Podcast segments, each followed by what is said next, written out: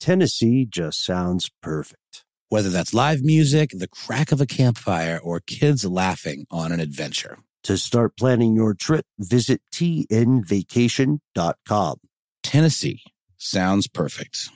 Experts claim there is nothing tougher than a diamond. But at Diamonds Direct, we beg to differ. Have you ever met a mother? Strong, radiant, timeless. This Mother's Day, give her the gift that meets her match. With diamond jewelry starting at $200. Plus, Diamonds Direct's exceptional quality and unbeatable everyday price, you're sure to give her a gift that wows this generation and the next to come. Experience the thrill of jewelry shopping done right at Diamonds Direct. Diamonds Direct. Your love, our passion.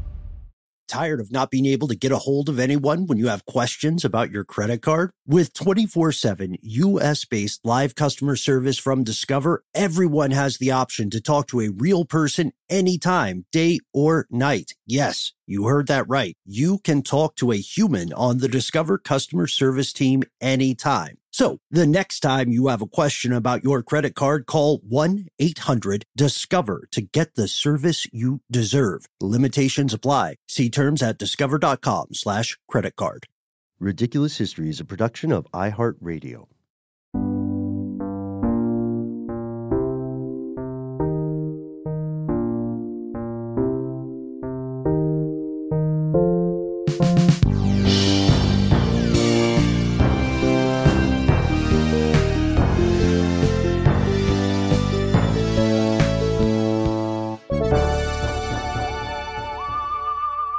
Welcome to the show, Ridiculous Historians. Thank you so much for tuning in. I have a question to start off today's show. It's uh, it's for my uh, my esteemed uh, co-host and our super producer. Oh, uh, my name's Ben. Uh, Noel, do you did you ever play sports as a kid?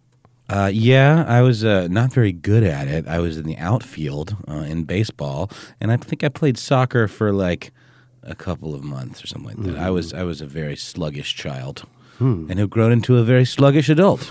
Don't be too hard on yourself. Uh, what about our super producer Casey Pegram? Casey, uh, did you play any sports as a as a as a wee tyke? I was a uh, perpetual left fielder in baseball. Uh, if anything was hit in my direction, I was not catching it. Right. And if I was at bat, the only way I was getting on base was if I got walked. Right. But once I was on base, I was pretty good at running. Yeah. But you know, other than that, no. It's Totally. just getting on the base. Yeah, that's the thing. That was the that was the rub. And maybe that's why uh, in this country it's so popular to refer to stages of intimacy as different bases on a field. That's right. Yeah, I am still confused. I think everybody has a different opinion about uh, what third base is, uh, or as we said when I was growing up, what shortstop. You know, I was always interested in that. Well, but then you know, some people refer to the act of uh, lovemaking as scoring. Right. That's true. Right. Right. At least Beavis and Butthead did. Conception sometimes can be getting one past the goalie. That's right. So there's all kinds of sports metaphors. or uh, sliding into home. right, right. And we always we always think of baseball as the national pastime in the U.S., and that's why there are so many metaphors uh, or or figures of speech and idioms that refer to the sport of baseball. But this wasn't always the case. In today's episode, we're looking at another strange craze. It did. It was not as long lived as baseball, but in its heyday, it was as popular. And that, my friends, is the sport known as competitive walking. Sounds like the laziest sport ever of all time. The dullest as well. It sounds like a Tim and Eric sketch. Right. You know? It's like professional paint watching. I was, you know? yeah, yep, mm-hmm. right there with you. It, it's strange because it was also a spectator sport, according to Matthew Algeo in his book Pedestrianism. In the decades after the Civil War, from the 1870s to the 1880s, millions of people were moving into the city, and there wasn't much for them to do in their free time. So, pedestrianism, competitive walking matches, became really popular. They were they were a uh, a social event for people to go to. They were a sport for people to watch, and when we first found out about this, it reminded me of uh, trying to do that.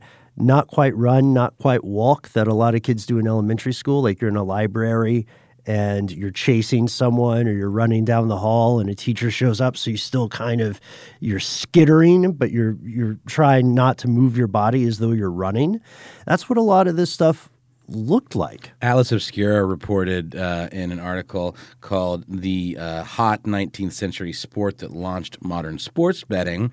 Pedestrianism actually got its start in the English aristocracy. Um, as we know, servants, or at least a particular flavor of servant, were known as footmen, and that was largely because their job was to carry things on foot. And, you know, as the super rich are sometimes wont to do, they turned it into a cruel game wherein they pitted footmen against each other for, for their own amusement. And it became a, uh, a hot betting situation.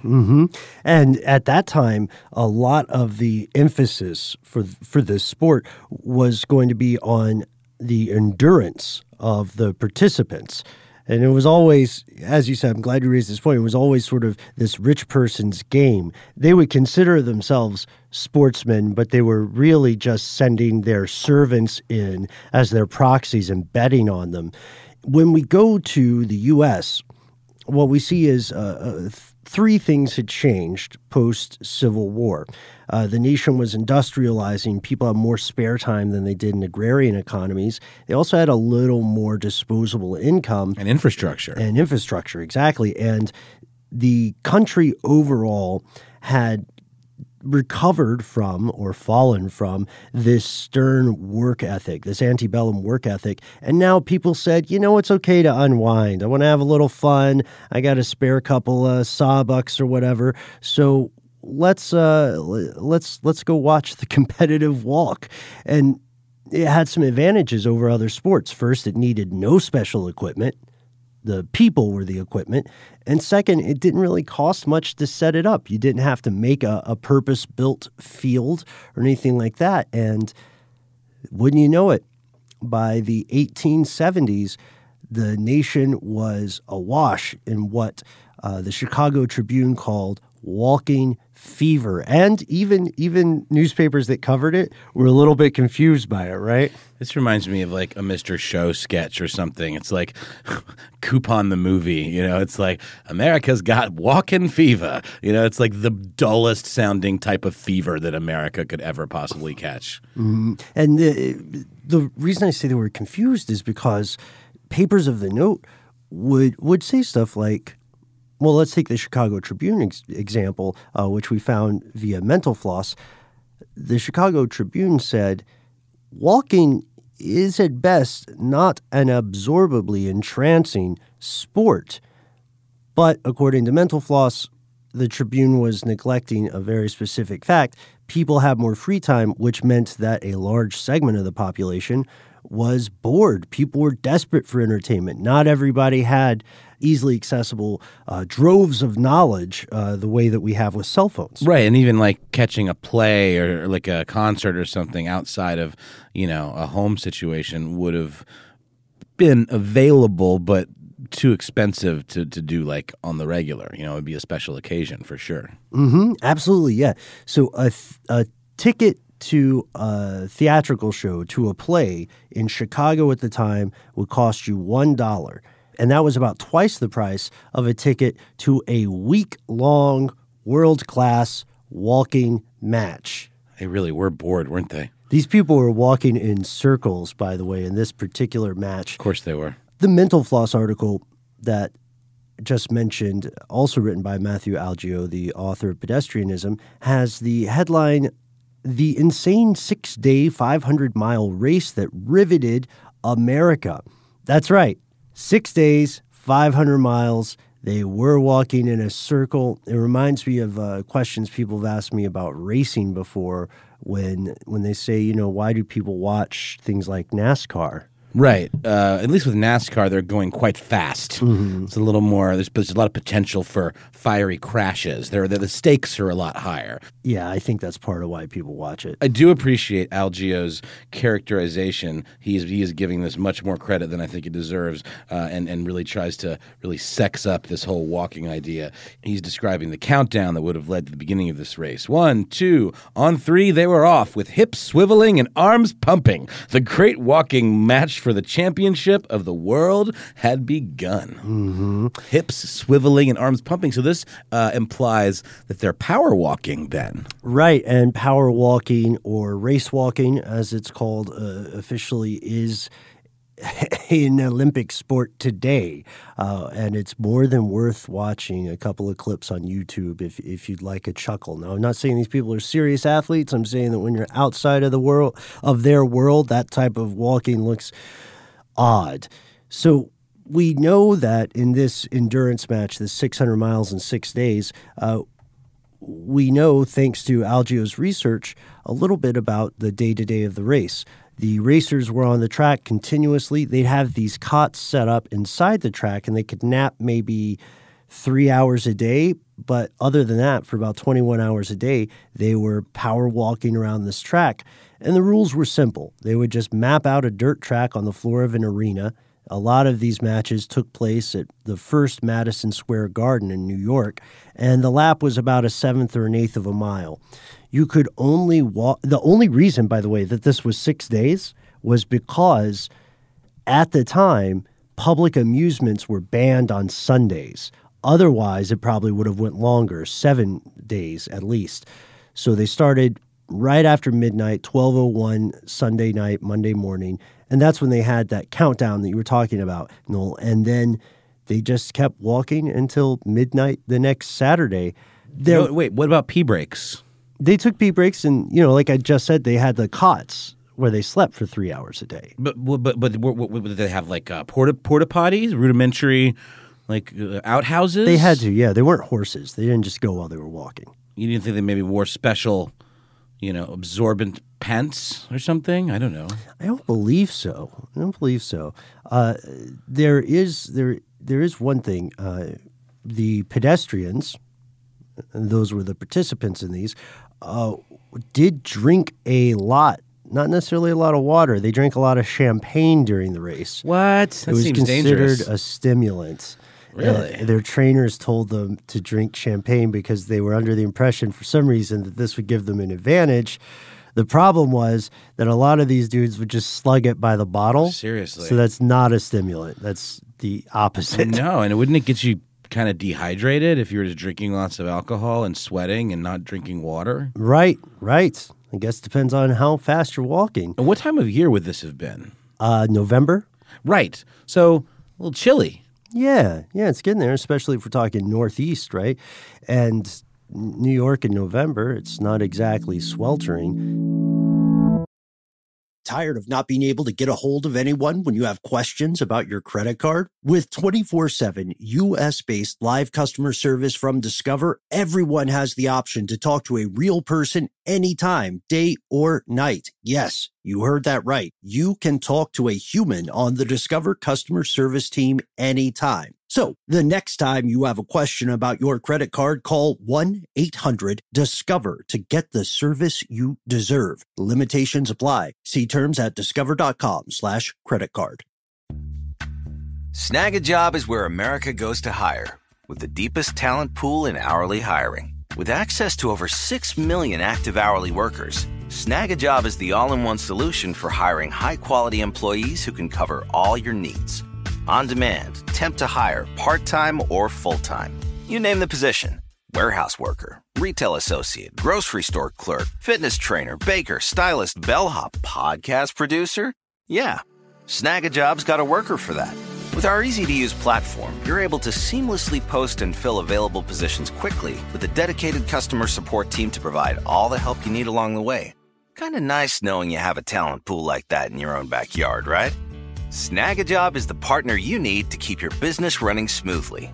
So visit snagajob.com or text snag to 242424 to talk to an expert. Snagajob.com, where America goes to hire. This episode of Ridiculous History is brought to you by Mint Mobile. You know, Ben, I got to say, one of the best parts about spring cleaning is that post clean clarity you get where you're like, man, how have I been living like this? What's wrong with me?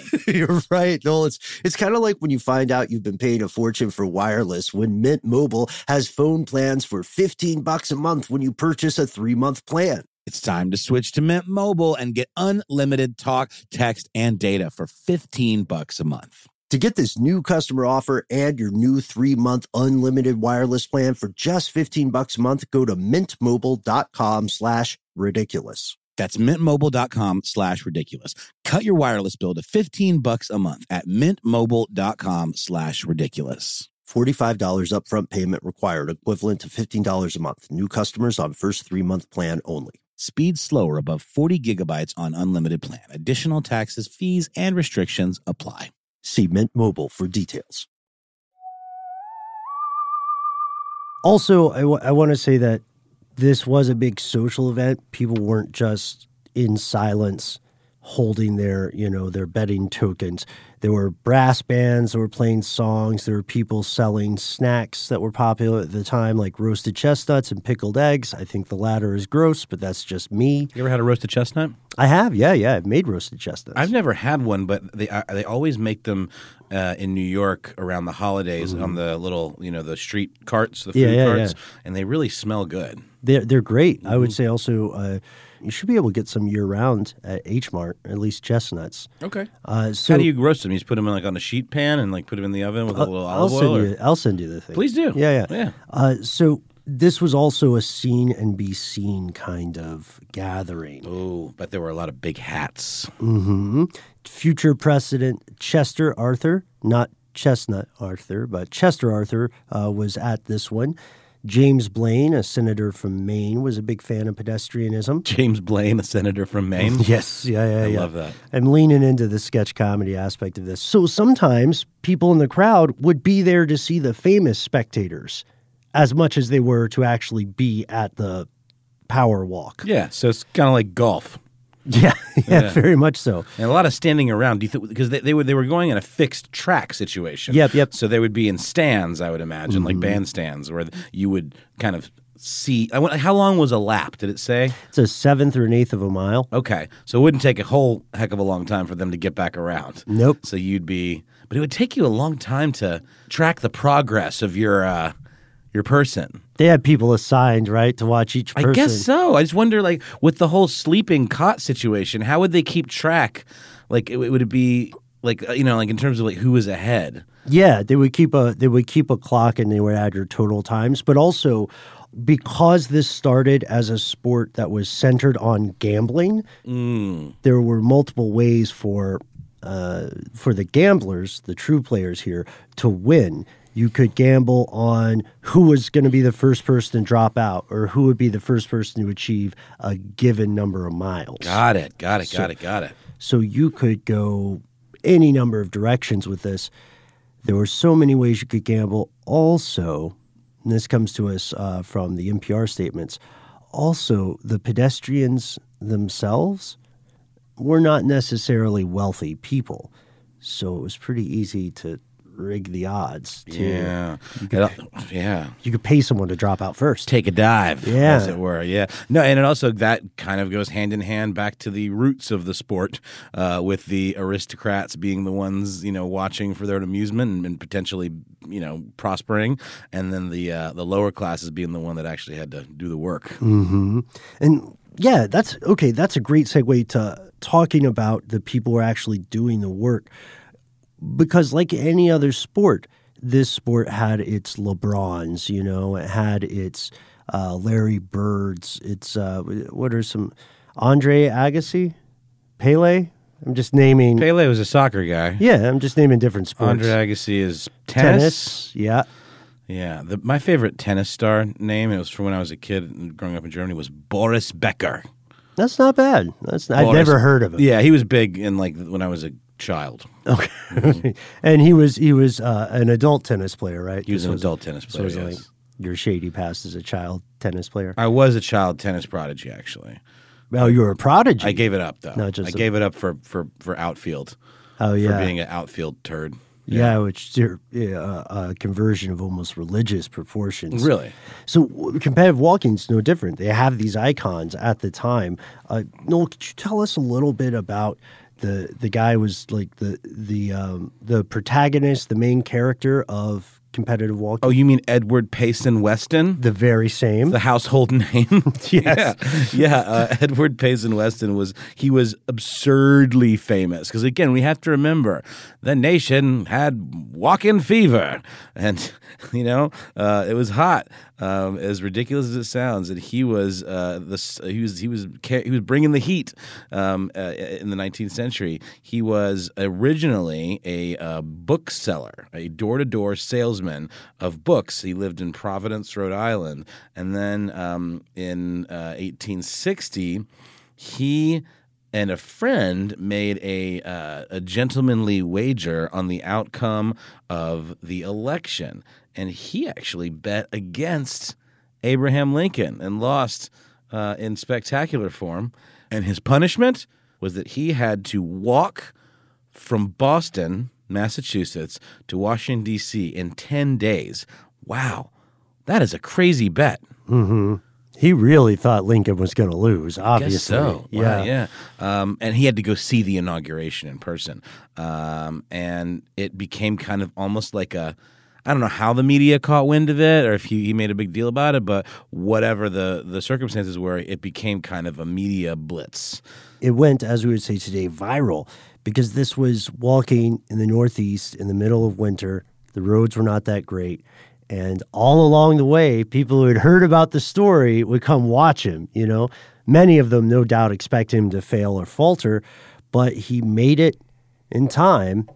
And then after the Civil War, he was still famous. And he said, you know what? it's worked so well. I'm just going to keep doing it. Right, but instead of being the dead of winter, uh, walking in horrible conditions, you know, um, alone, he did it in front of crowds indoors. Uh, you know, where they would go to like roller skating rinks or different places like that, community centers, and would walk like a hundred miles or something like that, like in a day. And people would again, I can't get over how bored people must have been to find this. You know, oh, hey, look, that guy really look at his gait, look, at, Right. look at his form, like that, that guy really got to got to walk to him. Um, yeah, they would watch him walk again in circles, walk around in circles like all day, and they'd pay you know uh, a dime or something to to see this uh, happen. I guess it was also like. You know, it, it was a. It brought people out, so people. Sure. You know, it, it- that was part of the entertainment too. I don't imagine everyone was just eyes on him. You know, for a day. Yeah, it was more like let's do something different. Let's get some culture. Also, he became a national symbol in some ways of classism. He he was like a, a figure skater in that he would dress in very garish, flashy outfits, and he was I guess for another sports analogy, he was like the Yankees or the Patriots uh, because people knew that he would often win these things. And as as you said, sometimes he would just pay. Uh, he would just hold exhibitions, and people would see him not necessarily competing against someone. They would just pay to watch him walk in a circle. I mean, that's good work if you can get it. And we, for Pete's sake, are podcasters. So he also made his name when he walked. Uh, at one point, he walked 1,200 miles from Maine to Chicago, Portland, Maine, in under a month, and he won $10,000 in 1867 dollars in the process. So people thought he resembled old money, old America, and we know how these kind of competitive sports work. So of course, he had a rival. a nemesis who represented the working class, Uh. Right. You know, the blue collar and immigrants. Uh, he was an Irish immigrant from County Cork, Ireland, who had uh, come to the states about ten years prior to the uh, the walking craze being a thing, and he had no money, no job, and just was a scrappy kind of personality and found his way into this kind of uh, upstart um, pastime. Right, and he was no slouch of his own. He had uh, he had walked 116 miles in under 24 hours. He was very much seen as the upstart, the working man's hero. Uh, the public was going gaga for the hype about these two having a, a match. He also represented hope for Chicago's Irish community because his last name was O'Leary, and you know, in the 1800s, of course, uh, Catherine O'Leary, no relation, had been blamed for being responsible for the Great Fire of 1871. You know, she's the one, Mrs. O'Leary's cow, who uh, allegedly knocked over a lantern. So she was a scapegoat, and this kind of discrimination against her uh, bled out into the rest of the city's Irish immigrant population. So Dan O'Leary was seen as like the Irish hope and was proving that Irish people in Chicago weren't all bad. This is why Algeo calls them Weston and O'Leary, the Muhammad Ali and Joe Frazier of their generation. Weston's flashy, he's moneyed, he wears capes when he walks, which I think has some chutzpah. Uh, he is more, I would say, the businessman of the two because he understands if you entertain people, uh, you can make as much money off the entertainment as you can off the athleticism. Whereas Dan O'Leary is much more on the athletic side. He's no frills. right, right. You get what you get. He's in it to walk. Yeah, it's about the walking. Yeah. I know. Yeah. Did you mention that uh, uh, dude also carried a cane? And I, like, Weston. like, yeah, likely. I just imagine him wearing a monocle. Oh, yeah. uh, you know, and, and a top hat and a cane and a cape, and really, really thought pretty highly of himself. It would seem Yep. he was the cock of the walk, as they say, huh? There we No? go. Okay, Or the, the the cane of the lane, there you go. Yeah, he's Yeah. yeah. he definitely tried to stay in his lane. uh, You know, cape of the s- scrape, this cape of the pave. Yeah, they're, they're not all going to work. No. So this this becomes in many ways a, an analog for cultural tensions that are brewing. Don't feel too bad for O'Leary because he, over the course of his career as a pedestrian, he made the equivalent of a million dollars or so just walking. Again, cannot emphasize this enough. In circles. Now, at this point, you may be saying, Casey, Noel, Ben, this sounds like a heck of a time, but uh, why, why can't I pay to watch people walk in circles nowadays? Why is the only thing left to me, you know, stumbling around at Chelsea Market and watching people who patently do not know how to walk? Well, we have an answer for you. America's craze, the walking craze, faced some stiff competition in the 1880s, primarily because of something that emerged called the safety bicycle. Unlike earlier models of the bicycle, like the penny farthing and so on, the safety bicycle Which had, were patently unsafe. which were patently unsafe. The the safety bicycle had two similar size wheels. Crazy, Who'd have thunk it? right? I feel like that's the one you should have thought of. Who came first. up with the big wheel in front and the tiny wheel in back? It makes absolutely no sense. You're riding up so high. Yeah. I, I guess innovation happens in you know spurts or whatever, but like it just seemed like it would have been a no brainer to have two wheels the same size. Mm-hmm. Knowing how a car works, you know, like it's like half a car. right? And the the, penny farthings. Uh, I, I, I'm trying to think of a more articulate way to say this. They sucked. Yeah. They were they were just terrible. Uh, they had vacuum, but the safety bicycle was nimble. It was faster. They were more interesting to watch when they were in a race. It was cooler to see people on a bicycle racing or on bicycles racing than it was to see people just sort of walking around, even if they did have capes. Also, this is the thing if somebody messes up in a bicycle race, it's a way better crash. Right. Back to the NASCAR thing. Yeah. Faster, more potential for havoc, you know, more potential for Schadenfreude. Mm-hmm. All the stuff that, that makes a good spectator sport. Tired of not being able to get a hold of anyone when you have questions about your credit card? With 24 7 US based live customer service from Discover, everyone has the option to talk to a real person anytime, day or night. Yes, you heard that right. You can talk to a human on the Discover customer service team anytime. So the next time you have a question about your credit card, call 1 800 Discover to get the service you deserve. Limitations apply. See terms at discover.com slash credit card. Snag a job is where America goes to hire, with the deepest talent pool in hourly hiring. With access to over 6 million active hourly workers, Snag a job is the all in one solution for hiring high quality employees who can cover all your needs. On demand, temp to hire, part time or full time. You name the position warehouse worker, retail associate, grocery store clerk, fitness trainer, baker, stylist, bellhop, podcast producer. Yeah, Snag a job's got a worker for that. With our easy to use platform, you're able to seamlessly post and fill available positions quickly with a dedicated customer support team to provide all the help you need along the way. Kind of nice knowing you have a talent pool like that in your own backyard, right? Snagajob is the partner you need to keep your business running smoothly. So visit snagajob.com or text snag to 242424 to talk to an expert. Snagajob.com, where America goes to hire.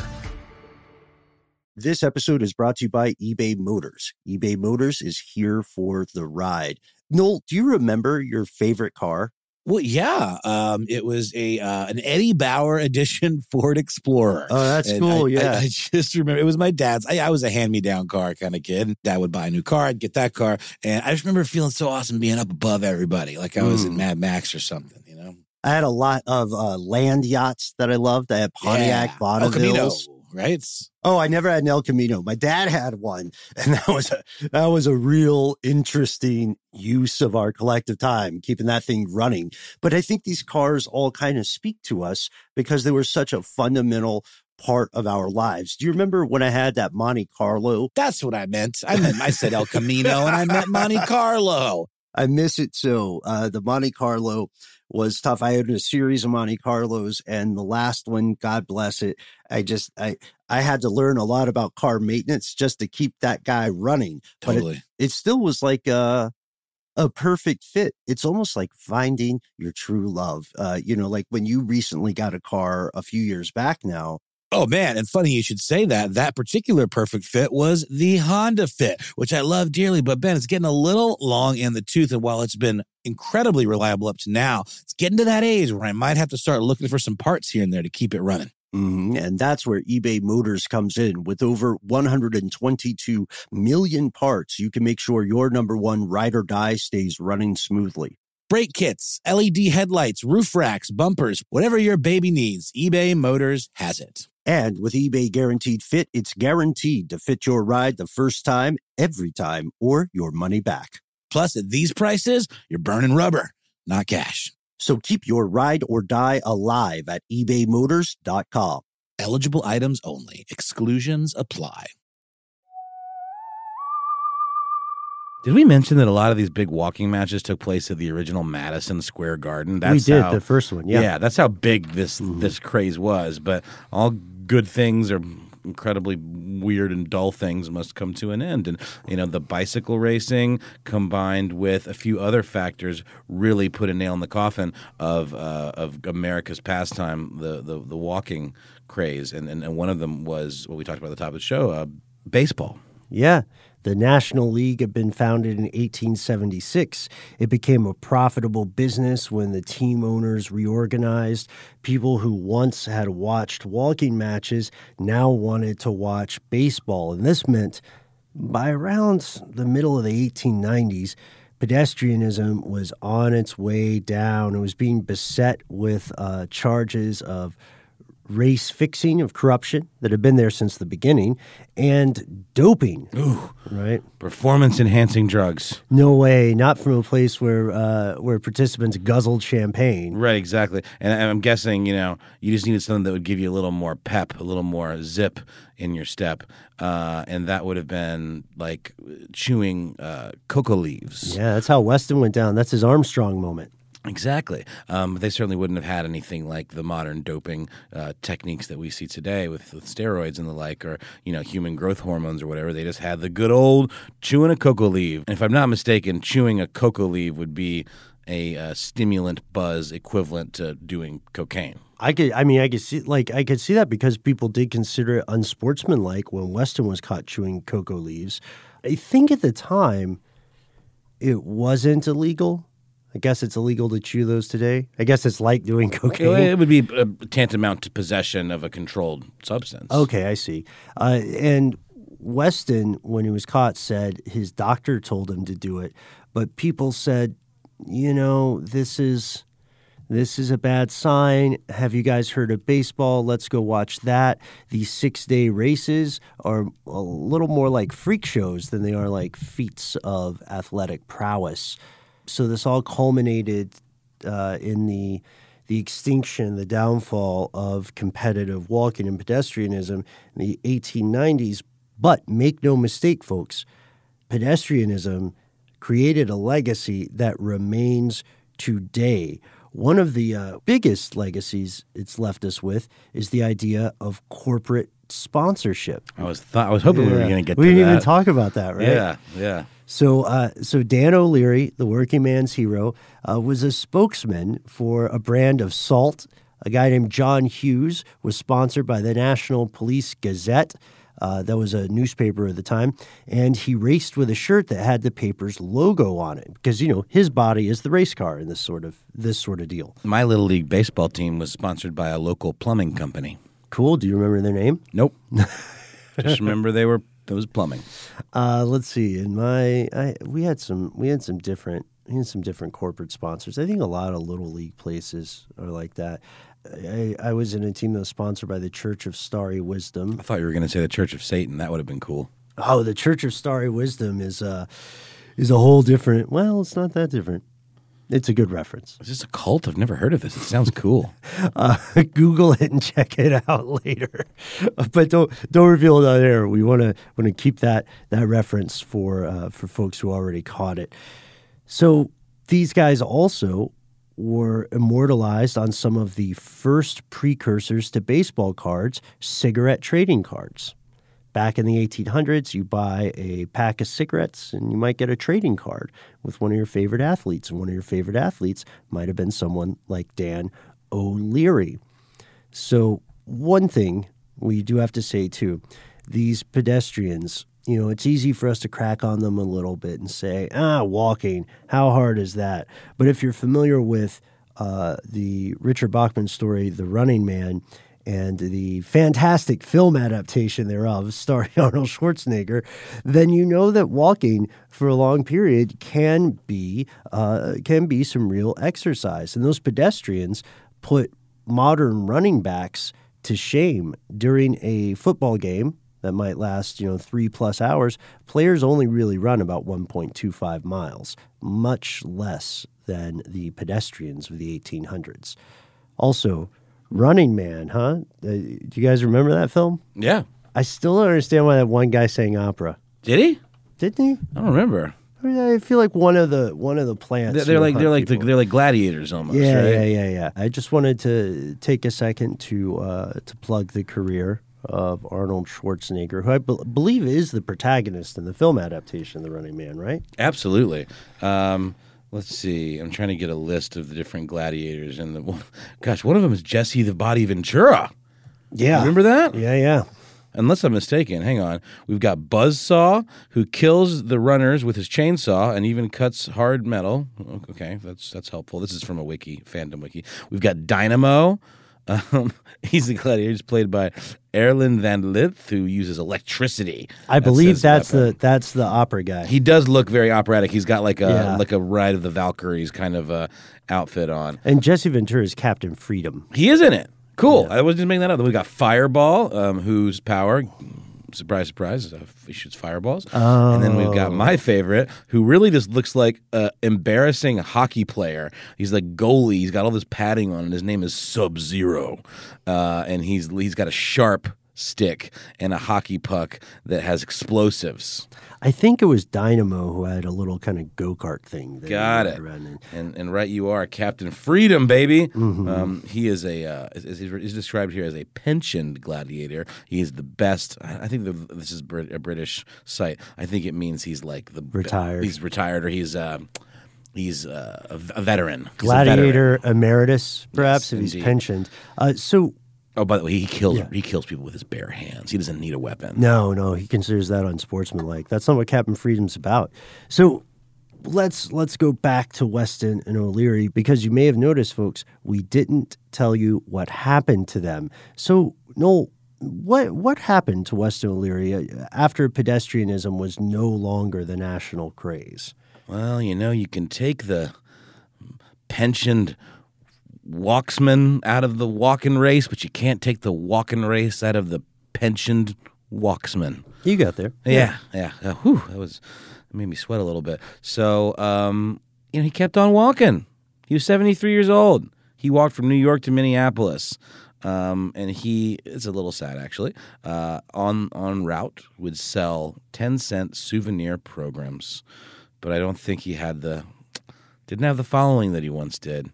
Think he was largely just kind of selling them, sort of like a, a Hare Krishna at an airport. You know. Yeah, and O'Leary uh, decided that he would hitch his walking wagon to the rising craze of baseball. He became a baseball pedestrian, self described. He would stage walking exhibitions before games in ballparks around the U.S.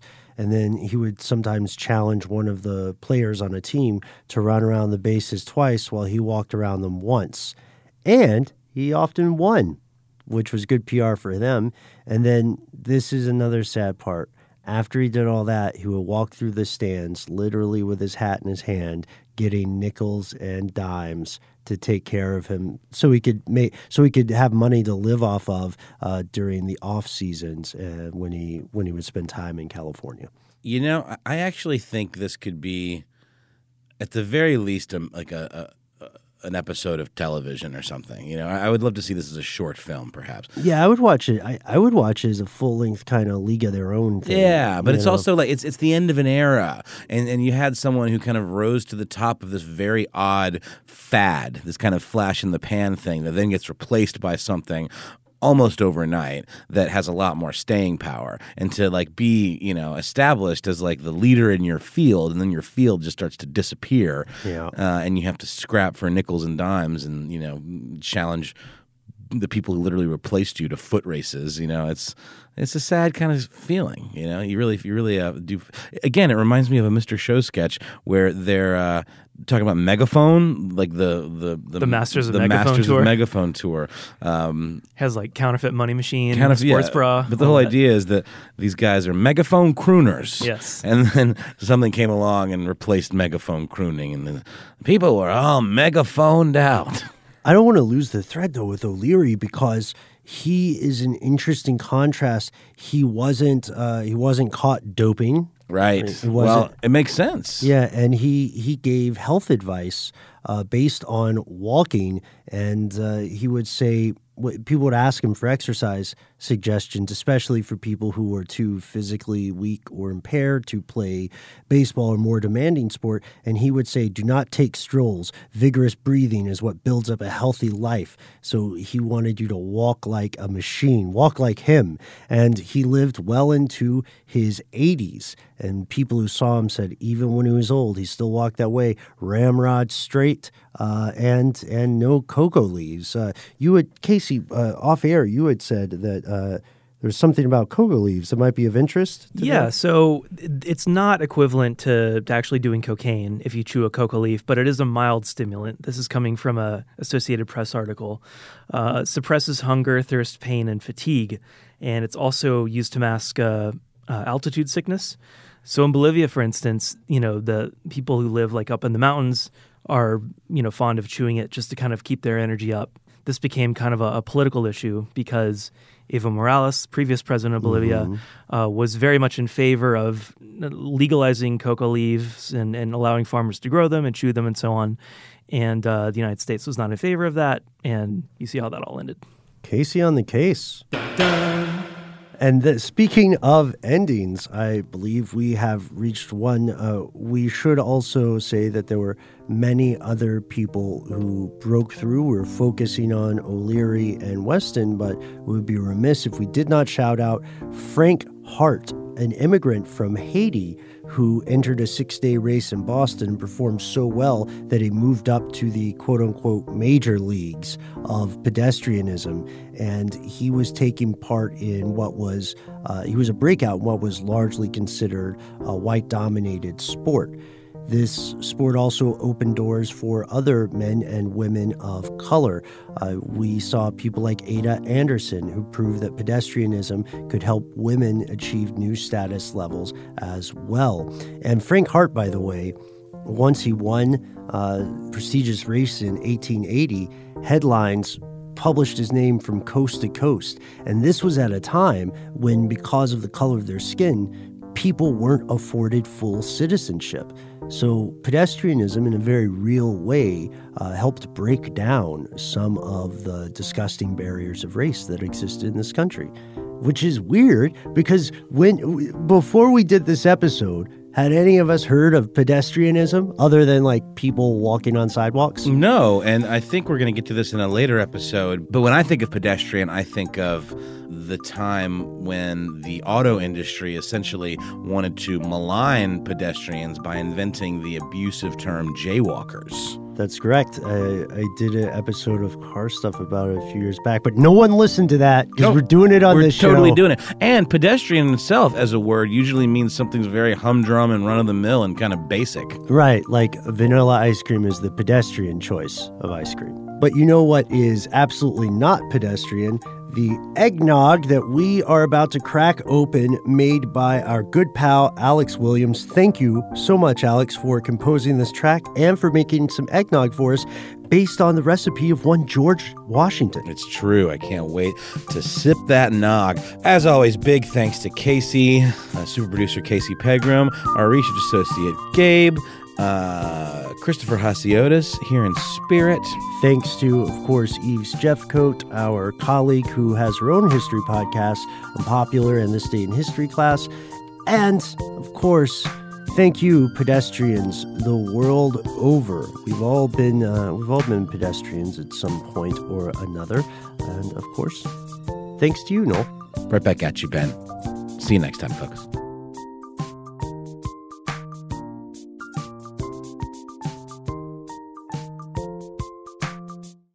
For more podcasts from iHeartRadio, visit the iHeartRadio app, Apple Podcasts, or wherever you listen to your favorite shows. Tired of not being able to get a hold of anyone when you have questions about your credit card? With 24 7 US based live customer service from Discover, everyone has the option to talk to a real person anytime, day or night. Yes, you heard that right. You can talk to a human on the Discover customer service team anytime. So the next time you have a question about your credit card, call 1 800 Discover to get the service you deserve. Limitations apply. See terms at discover.com slash credit card.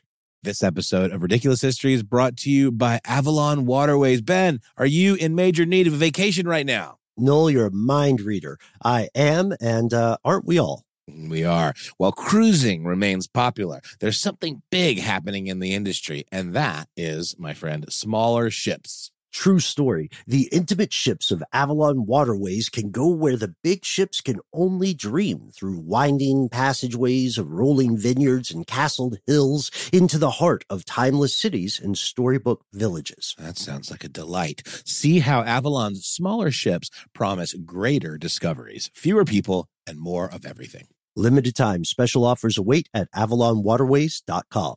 Top Thrill 2 is like no other course. Two 420 foot vertical speedways, three launches. All right, let's talk strategy. Copy that, driver. Go for maximum acceleration off the start. Roger that. You've got a short straightaway to push from 0 to 74 on the first vertical speedway. And what about the rollback? Rollback will set you up for an explosive reverse climb 420 feet in the sky so you reach zero G's and total weightlessness. 420 feet of straight up speed. Let's get it. Top Thrill 2, the world's tallest and fastest triple launch strata coaster. Get your tickets at cedarpoint.com.